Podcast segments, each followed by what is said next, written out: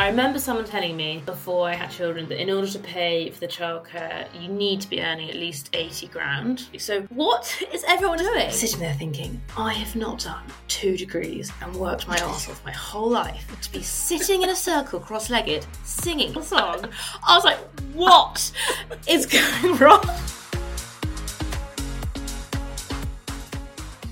We are joined on this episode of our podcast by Ali, who has 2 lovely young children and has returned to work twice in the field of private equity. She's a brilliant advocate of women returning to work and women in the private equity arena, which is fantastic and really in line with what we are doing at Women Who Work. And we're delighted to have her join us today to talk a bit about her story and her experience of going on maternity leave and returning to work, to share some of her wisdom and honest, true thoughts, which is always really helpful to those of you who are on maternity leave. So without further ado, I'll hand over to you, Ali, and maybe you could just kick off by talking to us a bit about when you first announced your pregnancy and went on mat leave. How was that experience for you? I remember grabbing my boss and just saying, oh, can I have a few minutes? Or maybe it was after a meeting. To be honest, I can't actually remember when it was, but I remember the room I was in, and I knew I had my 12-week scan the next day. And so I said to him, I just wanted to let you know I've got my 12-week scan tomorrow. I'm pregnant, but I want to tell you before, because if it's bad news, then obviously I'm going to be upset. And if it's good news, then obviously you'll know. And he was just so nice. He kind of smiled and just said, congratulations, that's wonderful news. And that was all kind of pretty positive. Went off my 12-week scan, and I think he kind of texted me saying, you know, good luck, and, you know, how's it all going? And it was like that just was fine. I wasn't actually feeling nervous about it. I guess everyone kind of expected it. I'd been married for a year or so. I always talked about having a family. It was like everyone was probably waiting for the moment. How long were you at that firm for? I'd already been there for 4 years. Okay. So you were quite well established. Yeah, so I'd got engaged there, got married when I was there. I'd been there a long time. Do you think it was a case of it just being a matter of time? They knew it was going to be a matter of time, and I knew it was a matter of time. Yeah, they'd baked it in. I'd already spoken to my boss about it. I said, you know, you all know I want to start a family. So we'd had the open conversation well in advance. I wasn't... kind of leading up to it, I wasn't pretending. I've never pretended to be anything other than me. I am myself, the same person at work as I am at home. I've never pretended anything else. So I think it wasn't a big deal. Has that worked well for you? Yeah, I think it's been fun. I haven't found that an issue, other than the fact that probably everyone at work knows far too much about my private life. I think that's something that people really struggle with, particularly in quite male-dominated industries. Was that something you ever thought about even when you were a grad at the very beginning of your career, or have you always taken that approach of just being really open and honest about yourself? Yeah, I've always been like too open and honest, but I've also always been in male dominated settings. So I did like maths and further maths at school, and I was one of only 2 or 3 girls in a class of 20. I did sciences, I did a science degree. I've just always been in an environment, and weirdly, I hadn't even really noticed that I was like one of few women. It just didn't even cross my mind. And I remember when I was in my 20s reading Sheryl Sandberg's book, Lean In, and I was like, oh, are people meant to treat me differently because I'm a woman? I honestly was really like, apart from it actually started making me think, are you saying that because I'm a woman? It made me way more aware that I could be treated differently as a woman, because I've never been treated differently. Like, I grew up on a farm, was taught how to drive a digger, was taught how to change a light, you know, like a plug, a light, you know. I was always just did these things that boys would do. It just never occurred to me that it would be any different if I, you know, if I was a girl or a woman. Interestingly, I think I felt the same. I felt like I had every opportunity growing up. I don't feel like it was any different between me and my brothers, for example. Yeah. Particularly, I went to an all-girls school, so you know, you were bigged up. There was no difference. I felt it was only later, I think, coming into the workplace that I started to notice it, and reading books, etc. And you start to become more aware of the way society is. Yeah. Ali, do you have sons or daughters? Remind me. I have a son and a daughter. And do you think you'll try to raise your daughter that same way that you were raised, sort of as if nothing was different between the two of them? Yeah, definitely. Or any other boys around them? Definitely, but it is hard. I mean, they are so different, and I don't. Obviously, they are just two different people, and that is the fact. But I don't know if, like I was saying to Alsie earlier, that my daughter kind of in bed at night, like, plays with her teddies and like pretends they're talking, and she's only two, but she kind of plays in such a different way to my son. All my son does all day is just dig things and bash things, and he is just such a boy and she is such a girl, and I know that that's not meant to be a thing, but they are very different, but I will definitely bring them up to believe they can both do whatever they want to do. It is fascinating, the nature nurture thing, because I'm definitely seeing my eldest, who's also two, a girl, very much into girly things. And is that because I've put girly things in front of her, or is she just naturally into that? Yeah, well, we don't have that many girly things in our house. Our house is full of tractors and diggers, anything with wheels, like sand and, you know, all that kind of stuff. And yet my daughter will go and find something and wrap it around her neck, and go and find some shoes and try and put them on. And it's yes, that is so different. It is amazing, isn't it? So how old's your son? He is 4. No, nearly 4. Okay, and how long did you have for maternity leave for each? I took 6 months with my son, and then my second one was a bit different because I went back to work for a month in the middle, kind of working kind of ad hoc, because my husband took a month off, so that I could I went back and trained someone who was starting at my team, and kind of just, you know, did a bit of work. And then at the end, I also took some more holidays. I think I was off for 7 months, but in my head, it was still like 6 months. 6 months mat leave. And how did you find that time period? So for the as in, was it the right amount of time to take? I think it's quite short. Yeah, it is short. I remember reading, and I keep on telling people this, and honestly, it might be nonsense, and this study might have never been done. But I remember reading that the Bill and Melinda Gates Foundation had done some research into the optimum amount of time to take off, because obviously too little, it's too soon, and too much, it then is harder from a confidence point of view to get back into your job. And apparently their research concluded that 6 months was the right amount of time.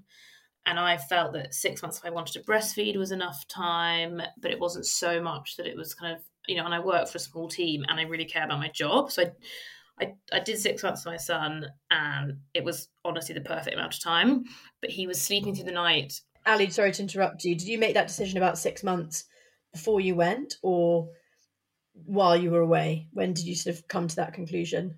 I said I wanted to take 6 months, and I ended up taking 6 months, but my boss is also very good at saying, you know, this is fluid, you don't have to decide, you know, you can be more flexible. But I only got paid for 6 months, and at that time, like, well, I think still now, you know, I was the breadwinner, so it was also like I could have like saved some more money, but, you know, you quite quickly just aren't getting monthly income, and that's quite stressful. You know, you have mortgages to pay, and, you know, life is expensive.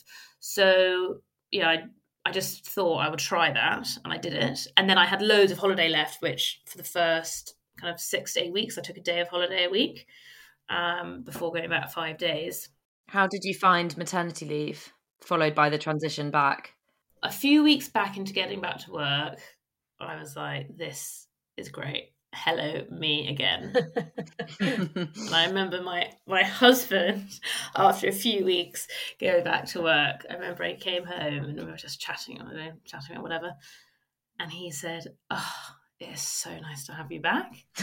I was like, what do you mean? He was like, well, obviously I couldn't say it at the time, but when you were pregnant and when you had a newborn and when you were on maternity leave, you just weren't yourself.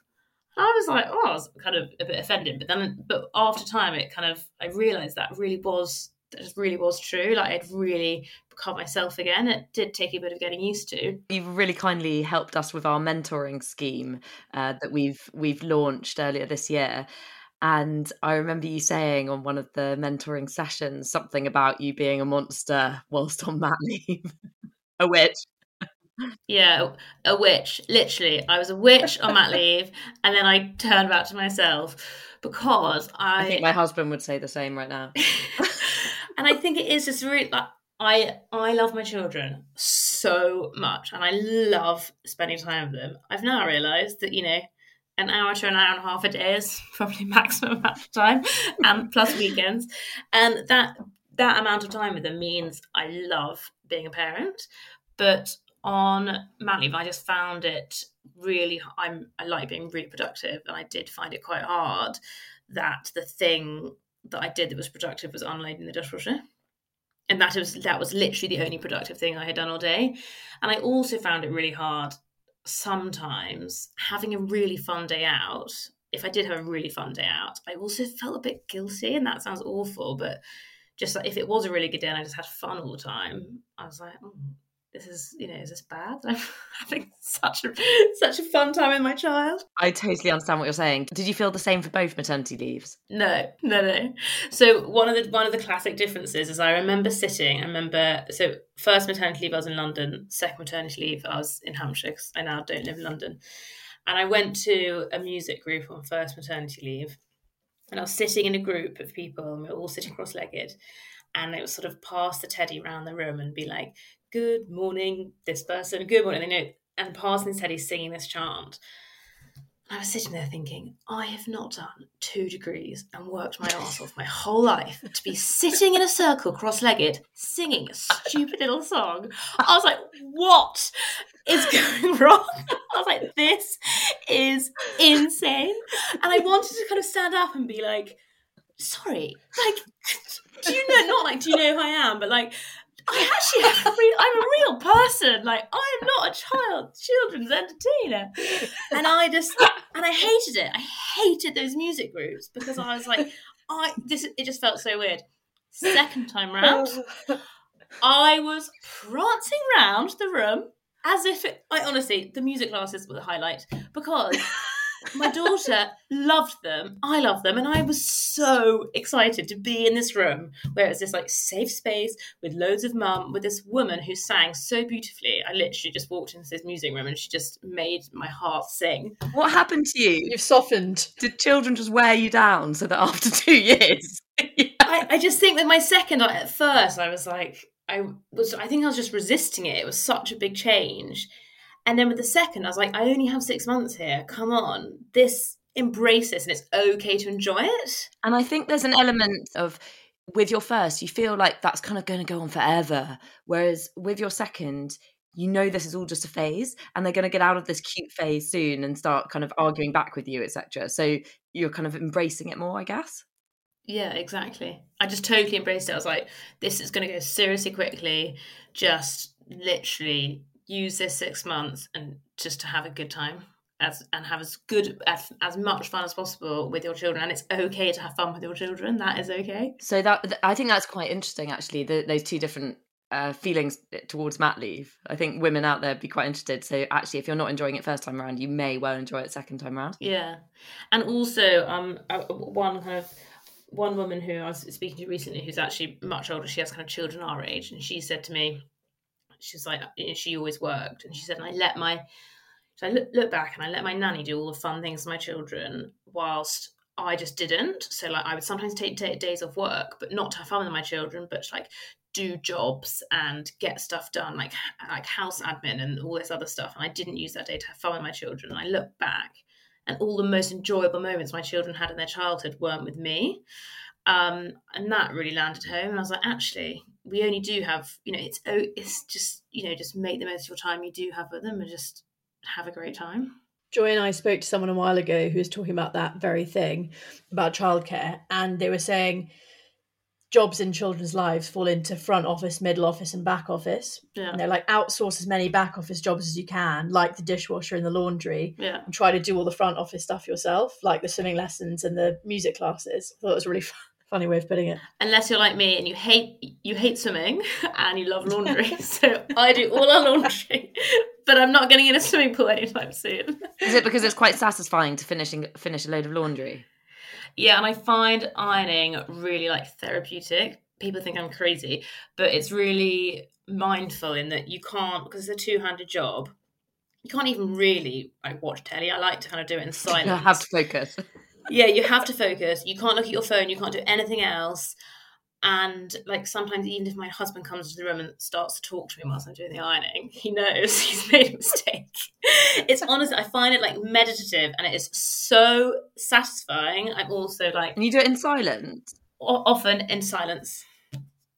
I love it. That's your alone time. And I'm really, really, I'm really into like comfortable beds. We often have people to stay, and I'm just really bed proud. So I iron all the sheets. It's like Alsie and I can come and stay and try out your nicely ironed bed sheets. Come and stay. But yeah, like Ali, just going back to your mat leave. I think it'd be really interesting to share your experience of looking at your company's mat leave policy and the work you did around that. I think that'd be really useful for people to hear about. Yeah. So kind of soon after I got married, obviously I realised I wanted to have children at some point. And I was sort of doing some digging around and asking about what the mat leave policy was. So I asked, it's a really small business that I work for. There are only 30 people in the whole company and only 20 people on the investment team. Just sorry to interrupt. How many are women? So on the investment team, there are 3. Just to give context. Yeah. And at that point in time, someone in the finance team had taken mat leave and there was a female partner who'd taken mat leave. The kind of our office manager, who's the head of HR, who's also my PA, I asked her if she had the policy, and I don't think she knew. So I asked the partner who'd had 2 children, who's been so supportive of me, and she's such a role model. And she was like, I think it's just done like on an ad hoc basis. Like, it kind of depends how long you've been here. And, she's like, yeah, mine was pretty good, but there's nothing official. And I was like, okay, I just don't want to enter a negotiation when I'm 3 months pregnant. So I was chatting to my boss one day and he's like, and anything else? And I was like, and I said, oh, yeah, there is actually something else. And I had done some research up until this point, so I knew what I was asking for. And I said, look, you all know, I got married early this year. You all know I want to have children at some point because I talk about it all the time. But I don't think there's a maternity policy, and I don't really want to be sitting here 3 months pregnant kind of asking you what it is. And he was basically really embarrassed. He really, really was embarrassed that he hadn't thought about it. And he said, okay, well, I know you're not sitting here. I know you wouldn't have asked this question without doing your work. So come on, what have you worked out? What do you want? And I said, well, look, I appreciate this is a small company and, you therefore probably don't want me to be gone for like a huge amount of time, but I do also want to take as much time as I'm going to need. But I am the breadwinner and I'm going to really find it really hard if I don't get paid for the time I'm off. So I want to get my full salary for the amount of time I'm off. And I think that amount of time should be 6 months. And he said, okay, well, let me have a think about it. He went away. And then the kind of head of HR said, just so you know, Ali, the HR, the family-friendly policy has been updated. I thought you might want to see it. So he never actually kind of presented it back to me. She then sent it to me, and it explained that you do get 6 months paid leave, but you get 4 months when you're off, and then you get the final 2 months once you've been back for 6 months, and that's just to prevent people from taking the full pay and then handing in their notice, which I did think was fair. So I got my full salary for those 6 months, and they've been pretty kind of fair and sometimes generous with bonus as well. And paternity leave? And paternity leave, as far as I'm aware, is just the 2 weeks. I don't know if it's paid or unpaid, but I don't know. No one at our firm has taken more than 2 weeks off. What I think is so good, Ali, as an example is just to say that, ask the questions and things can change. Just because something has been done one way for a long time doesn't mean that's set in stone. And if you're someone that's valuable and important to the business, then they're going to listen to you, especially if you approach it with data and figures and tell them what the comparators in the industry are doing, then, companies are more and more willing to listen to us. Exactly. I think also a really good point that you did that before you got pregnant, because as you say, you don't want to be in that bargaining position sort of 3 months down the line. Yeah, and I've told, and basically I was just at the time I didn't have any friends that had been through that, but I was basically just taking advice. I was imagining that I was someone else and that's the advice I would have given to someone else. So I just sort of said, right, you've just got to do this. Otherwise you're an idiot. Just get this sorted before you get pregnant. And actually your blueprint was really helpful to me. We spoke about this when I was looking at my maternity policy in my company, and you sent me some of the stuff you'd done and how you'd approached it. And, you know, I did the same thing in my firm with a similar result. So, you know, it works. Well done, both of you. And when you went back, Ali, what childcare setup did you have in place? We got a nanny. So because my son was only 6 months, I just felt like he was too small to go to nursery. So we had a nanny who worked, I think, from like 7:45 to 5:45. And then what we did is split the week up. There were obviously 10 slots in the week. There's 5 mornings, 5 evenings, and we just did 5 each. My office always starts a lot earlier, so I would tend to do more of the evening slots and my husband would do more of the morning slots. But we just did 5 each, and the nanny did the bits in the middle. And how did you find choosing a nanny? So choosing a nanny was, I mean, I literally just didn't know what I was doing. How on earth are you meant to choose? But like, it is the most important job in the world. Yeah, it is. I guess references are really important. I met this wonderful woman called Diane. We actually only ended up employing her for about 4 months because then we were in lockdown. So we had a slightly different arrangement. But at that point, I had no idea. No one I knew had a nanny. I knew that it's what we wanted. I think I only met one person. And then I took some references, and she'd had loads of experience looking after small children. So she wasn't, basically most of her jobs had been for like 6 months to a year looking after babies. I think that was her thing. She was in her 60s. She was just like an older woman who loved hanging out with babies. But yeah, really hard. Whereas, yeah, I still don't know now. I mean, yeah, I'm now on my 4th nanny, so have not for any bad reasons. We've kind of left on kind of good terms with everyone. Just, you know, people's lives change, and you know, I think you're very lucky to keep a nanny for more than kind of 2 or 3 years, just because of life moves on. Can I ask you a bit about your husband? Does he work full time? Yeah, so he works full time as well, and he works in the renewable energy space. And I remember saying, so I always assumed that we'd both work 4 days a week and that therefore we'd only need childcare for 3 days a week. And that's how we were going to do things. And I remember saying to him, so this is what we're going to do, right? And he was like, no, I want to work 5 days a week. So, oh, okay, well, you definitely must do that then. And I was like, well, I want to work 5 days a week too. It's like, okay, well, you can do that then. And I think, yeah, when now I actually now, so even though I work full time, I have half a day off a week, but I kind of make up for it kind of throughout the week. But I just think it's so important to both work the amount you want and parent the amount you want, if you have the luxury to do that. I know there are lots of families where that simply doesn't work because someone is having to work more than they would like for financial reasons, and there are other times when someone can't work for financial reasons. But we have made sure that we are both doing the amount of work and the amount of parenting that we want to do. What was the reason that you wanted to go back full time? I just liked work. I just liked my job. And I thought, I thought I'll try it. And if it doesn't work, I can always go down. But I think maybe if you start with less, then it's probably harder to go up.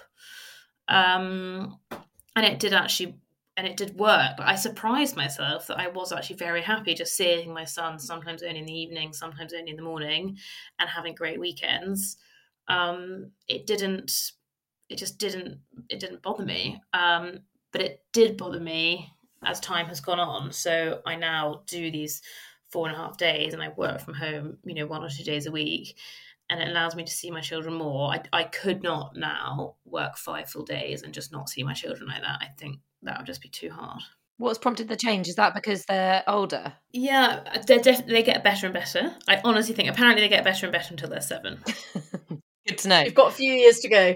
So this is what I've been told. So I just love spending time with them. But also I live an hour and a half from my office.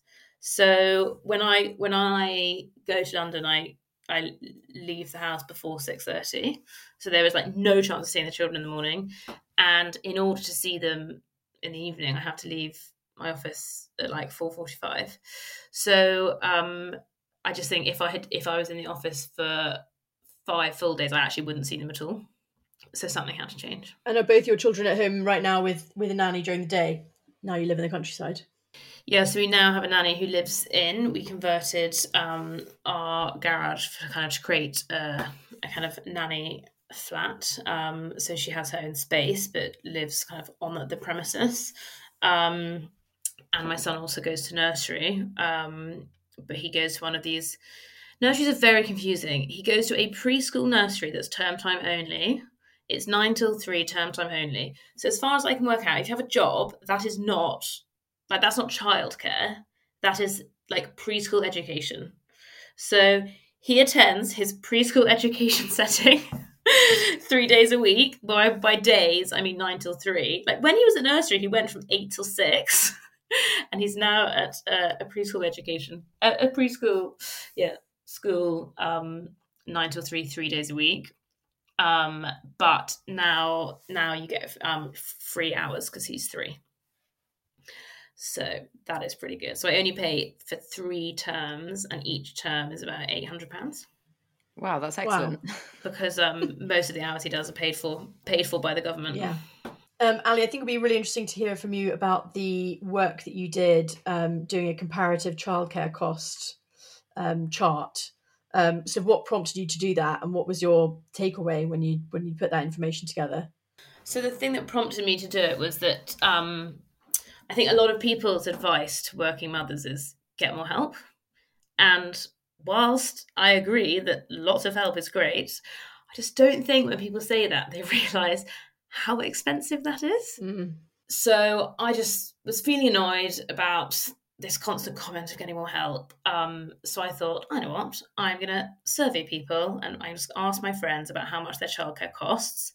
And then this will be a really useful kind of data point or set of data points for people to share with their friends and family, especially if it was kind of, if that propped up that kind of question or that advice in a situation where it's not always as easy as just getting more help. So one evening, I probably wouldn't have done it if my husband was at home, he was away, he would have told me to go to sleep. But I just quickly coded a survey, and it was like only about 5 or 6 questions because I know that everyone has tiny attention span. So the data is not perfect because in order, you really need to work out sort of the cost per childcare, per child, per hour, per age, per geography. You know, it's just really difficult to do it perfectly. But the results were that basically for most families, it was costing at least kind of £2,000 a month to send their children to pay for childcare. And it varied obviously by geography. So I live outside of London, and it is cheaper on average outside London. It is definitely cheaper if it's nursery only. So that the cheapest kind of childcare option is nursery only, but only 50% of people that did the survey were surviving with nursery only care. 50% were getting additional support, whether that was through a nanny or through grandparents or through something else. And I think the thing is that, the price, the cost that people were spending, whilst it kind of, the kind of mean median was around 2,000, it goes up to £6,000 a month. Because if you have a live out nanny in London, that is how much it costs. Like I am lucky because I am able to have, I don't live in London and we have a live-in nanny, so it is cheaper, but it is really expensive to get proper help, if that's what you want to call it.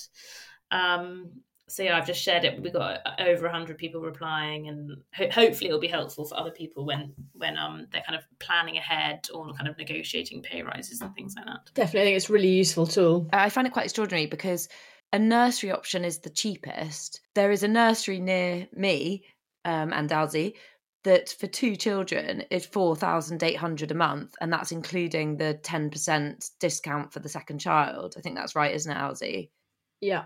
So that's the cheapest option, £4,800 a month for 2 children to be in nursery full time. For 2 children, yeah. I mean, that's extraordinary. I mean, it's absolutely mad. I remember someone telling me, before I had children, that in order to pay for the childcare, you need to be earning at least 80 grand to just pay for childcare. And that's not paying for any activities, paying for additional food, paying for anything. That is just childcare, to have, you know, two children. And that is right. That data point is correct, and everyone tells me I'm barking mad, but it is, unless you have something else in place, like someone who's willing to help, or you can do really flexible work. You know, there are other things, and in this survey there was a very low data point, but the person who put that very low data point said, we have a subsidised nursery at work, so there was a reason the childcare cost was so much less. But you know, if you're both working full-time and long hours, the type of childcare you need to pay for is huge. I think it's important also to, I think some people think about the childcare costs as being against just the woman's salary, but actually it's split between two. So if you're both working, say you were both on 40k each, that would be a total of 80,000, and you have to look at the income as across both of you, rather than looking just, because often people will be like, oh gosh, I'm earning 40 grand a year, my childcare costs just cover my salary or whatever. But actually you've got to look at it across both, which I think is quite a helpful way of thinking about it, because it makes it slightly more manageable. Yeah. And obviously one hope, in the world that we're in, where we have these very expensive childcare costs, one hopes that you're investing in your career and your salary will go up in time. Yeah. I mean, I just think, you know, if we, you know, my husband and I are both so lucky. We have jobs that we love. We earn a decent amount. We can afford to have a nanny. You know, there is no like Crimea River here. The thing that I find so upsetting is, so what is everyone else doing? Like, if you were a doctor, like, what are you doing? Like, and to have intelligent women who have, you know, and the government and the state have paid for them to be educated, so to get trained as a medic, they have been through years and years of training and education, they've become a brilliant doctor, and then it's too hard. Like, if you've got two doctors with demanding hours, how do they do it? I know, and it's one very deliberate. So the Women Who Work is targeted at women in professional services, and one of the main reasons for that is that we've got a huge inbuilt assumption that you can afford childcare because your salaries are higher. But yes, looking at teachers or doctors or nurses, etc., you know, which are very qualified positions, I don't know how they do it. And what ends up happening is they end up leaving the workplace. Yeah, and then sometimes I think, like, so why bother even giving them an education? I know that's extreme, and obviously every woman should have, like, but sometimes I think if as a woman, if you want to have children, you can't afford to work, then why bother giving them the skills to work? Why haven't we sort of, and I know that becomes quite like handmaiden's tale, and you're saying, you know, women should all kind of have children in their teen years, and, you know, but that's like almost what it makes me think. Yeah, because society is sort of promising you something by saying, you can do this job, we're going to train you up to do this job. And then what happens when you have children is that's all sort of, for many people, taken away from them effectively. Yeah. I mean, I'm so, so lucky. What do you think about women more widely in private equity? I mean, I know we are underrepresented, but is that changing? Are you seeing changes in the industry? And I know there's some big initiatives you're involved in to try and help improve the numbers in private equity. Yeah, there are lots of good initiatives. There's Level 20, which is an organisation doing just that. They offer mentoring, and I've been part of that programme, which has been helpful. And, you know, it's there are just now more and more kind of examples of women who have done it. I think it is really hard. So I lead our origination team, and so spend a lot of time thinking about where we should invest, and meeting kind of entrepreneurs and talking to them about their businesses, and I'm kind of involved in the early stages of due diligence and assessing the opportunity and explaining to them why we might be a good kind of partner for the future. But I don't work on deals, and the problem with deal work is it's long days, late nights, and I think time sensitive. Yeah, and that is obviously harder to do when you are working really long hours.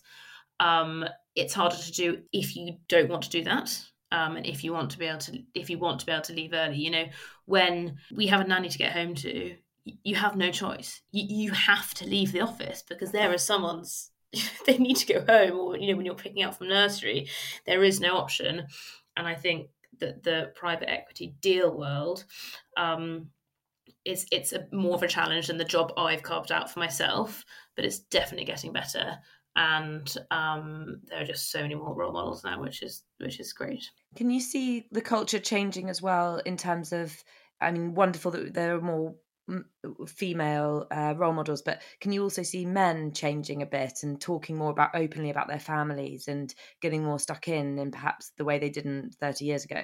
Yeah, so I mean, the company, obviously I don't know about every other company, but our company is a very family orientated business, so everyone talks with their family a lot, and family really comes first. And I look at all the kind of, even when I joined, I remember looking at the partners and thinking, yeah, you've got a good life. I quite like your life. You know, you all see your friends and family a lot. You know, family is obviously really important. And that, for me, has been a massive reason why I've stayed. Whereas my previous company, which was a consulting firm, none of the partners are always in the office. And I was like, I just don't want your life. I just don't want to be you. Whereas the firm I am now, I looked at senior people and I thought, I do want to be you. And so it's great that people are kind of very kind of family focused, but how many men in PE take more than 2 weeks off? I don't know many. Mm. And you mentioned that your husband took a month off. It's, I think, your first maternity leave or second.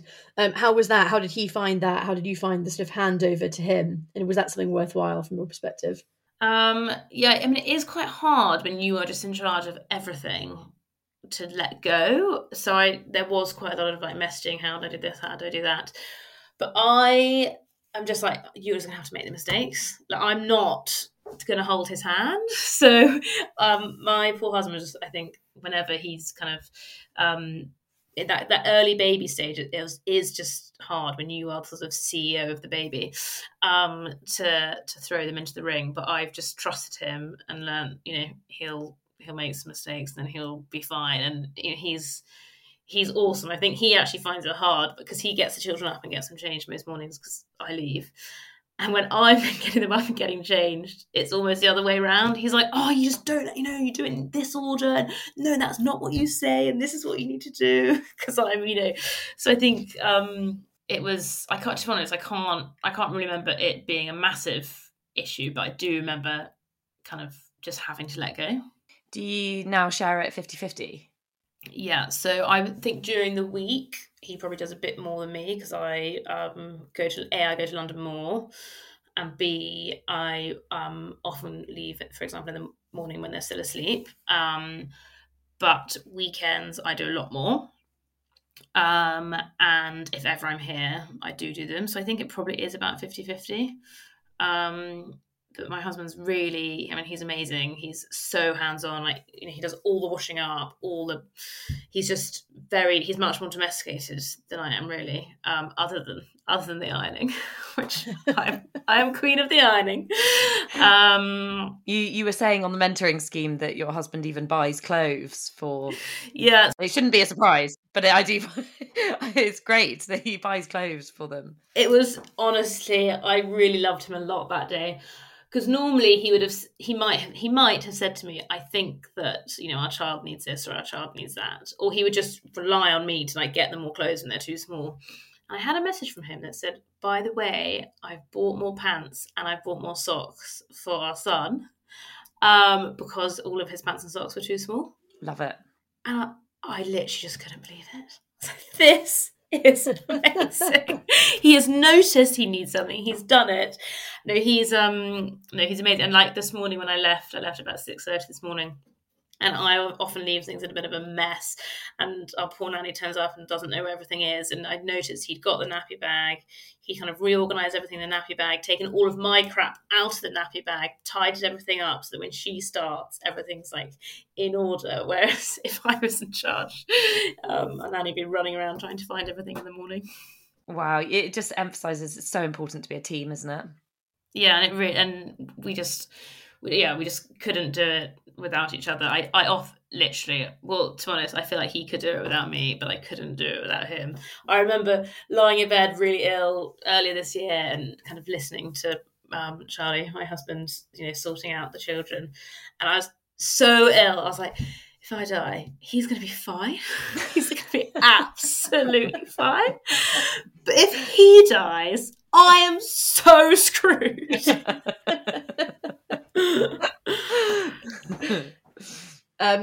Ali, it's been so interesting hearing from you and getting lots of practical tips. I think it would be great to hear from you what your biggest high and biggest low have been of this journey of going on maternity leave and returning to work. And as ever, we take as read that the birth of your children is a high, so you don't have to, that's taken away from your list. So anything else that has really stood out for you as biggest highs and biggest lows? So let's end on a high. So let's start with one of the lows. I'll just give one. I think the general kind of childcare arrangement thing is a kind of theme of the low points. But there was one moment where I'd got up at like 5 a.m. To fly to Dublin. Landed in Dublin, was in a taxi on my way to a meeting, and I was going to be like off comms, you know, through this meeting. And my nanny messaged me, previous nanny, saying that she was too ill to look after the children, so she'd taken over, but my husband was in London. So I was in Dublin in a taxi. She was like, I cannot carry on, I'm too ill. Charlie was in London, so we moved to Hampshire because that's where both our parents live. My parents were on holiday, so I had to call my mother-in-law. I had no idea what she was doing, and I just remember thinking, this is just the pits. I cannot do anything. Like, at least I'm in London, I can just like get the train home. I cannot do anything. I cannot get hold of my husband. I cannot get hold of anyone. Anyway, luckily, just before I went into this meeting, I had this, you know, rushed awkward conversation with my mother-in-law, and she just came and saved the day, which was amazing. But it's moments like that where I just think, why do I bother? It's like everything's a spinning plate and everything works until one plate falls, and then it's just a nightmare. Basically, it's all fine unless your nanny's ill. Mm. Yeah, I've said that before. It's everything's amazing. I think I've heard you say that. Until they're ill, they resign. Yeah, and then, or there's a lockdown and your nanny can't come to work and your husband's ill and anyway, whatever. Like, just put Peppa Pig on, on. Yeah, those moments. There's loads and loads, there's loads of highs because it's this awesome roller coaster. But in terms of highs, definitely kind of like being back at work and kind of doing well at my job, and kind of in general, what I also love about my job is people in my team and helping them do really well. So when I see somebody in my team do a good job and I feel like, you know, I've had an impact on that, that is so rewarding. So I love being able to give in the workplace. But then also at the end of last year, I was asked to speak at our annual investor meeting, which, you know, we go to a hotel, we get up on stage, there's mics, and it's only ever normally like the, you know, a group of the most senior partners, and I'm not a partner, but I was asked to speak this year, which was terrifying, but sort of just a great opportunity. You know, got on stage, did my thing. You know, who knows how well it went, but everyone was so nice to me afterwards, and it just felt amazing. Congratulations, incredible.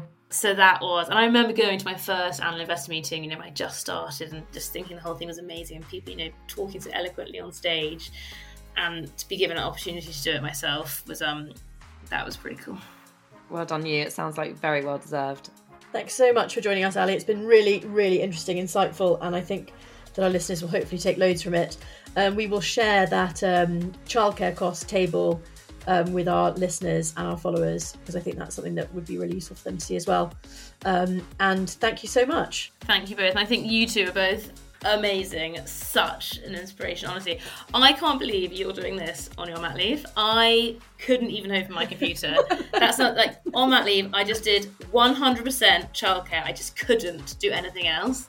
So the fact you're doing this, you are proper superhumans. So well done. Thank you so much. Very kind. Thank you.